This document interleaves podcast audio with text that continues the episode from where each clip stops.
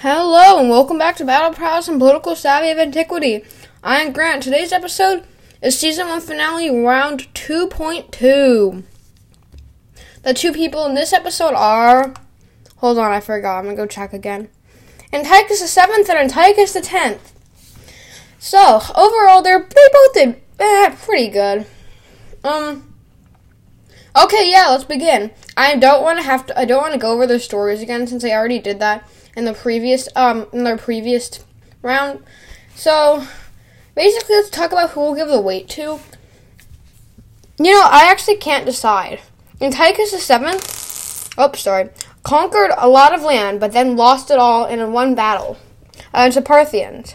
Antiochus the tenth, but he didn't ever win, like, any major battles, and he didn't have, like, civil wars to fight as much as Antiochus the thirteenth did. However, Antiochus the thirteenth had lots of civil wars. He didn't have quite the resources that Antiochus the seventh had. He actually had a lot less, and he still won many, uh, a couple of, uh, a couple important battles.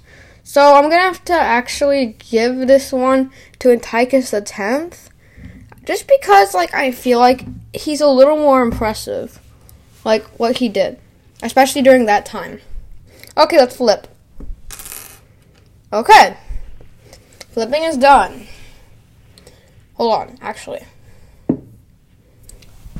Okay. We're going to do another race thing, but I think this won't actually last. Um. Well, okay. Let's rate, let, let's do a race. Okay, the race takes off, and both of them uh, stay, w- stay with each other.